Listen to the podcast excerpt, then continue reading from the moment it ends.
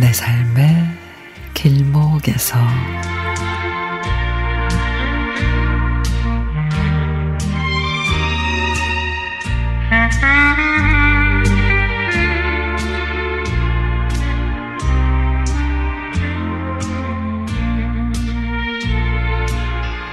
경기도 화성의 유기견 입양, 입양센터에서 일을 한 지가 벌써 1년이 돼가고 있습니다. 처음에는 이 나이에 강아지들을 돌보고 뒤치다거리 하는 일 할 수 있을까 싶고 전혀 새로운 일에 적응하기가 어색했지만 이제는 여기 일하는 훈련사들과 직원들 못지않게 능숙하게 일처리 하고 있습니다.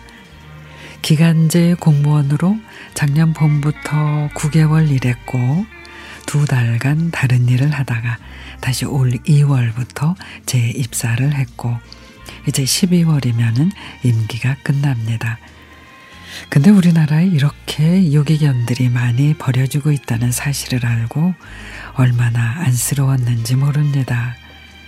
그 아이들을 선발해서 여기로 데려와 각종 질병과 신체 검사를 마치고 미용과 목욕을 거쳐 담당 훈련사들에게 배정돼 소정의 훈련을 마친 입양 후보 견들은 입양 신청과 결정을 거쳐 입양을 가게 되는데 센터에서 잠시나마 든 정으로 입양돼 갈땐 얼마나 섭섭한지 그저 입양 가서 부디 행복하고 상처 없이 잘 살길 기원하곤 하죠.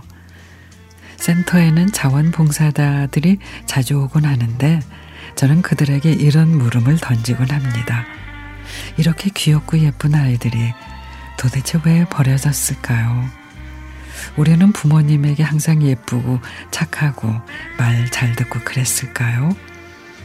과연 부모님 마음에 안 들고 미움이 들 때가 없었을까요? 그렇지만 부모님은 우리를 버리지 않잖아요. 저는 이렇게 생각해요.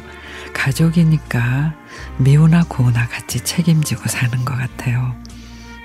근데 이 강아지들을 버린 사람들은 가족으로 생각하지 않고 장난감이나 물건 등으로 생각했기에 본인들이 마음에 안 든다고 싶으면 버린 거 아닐까요?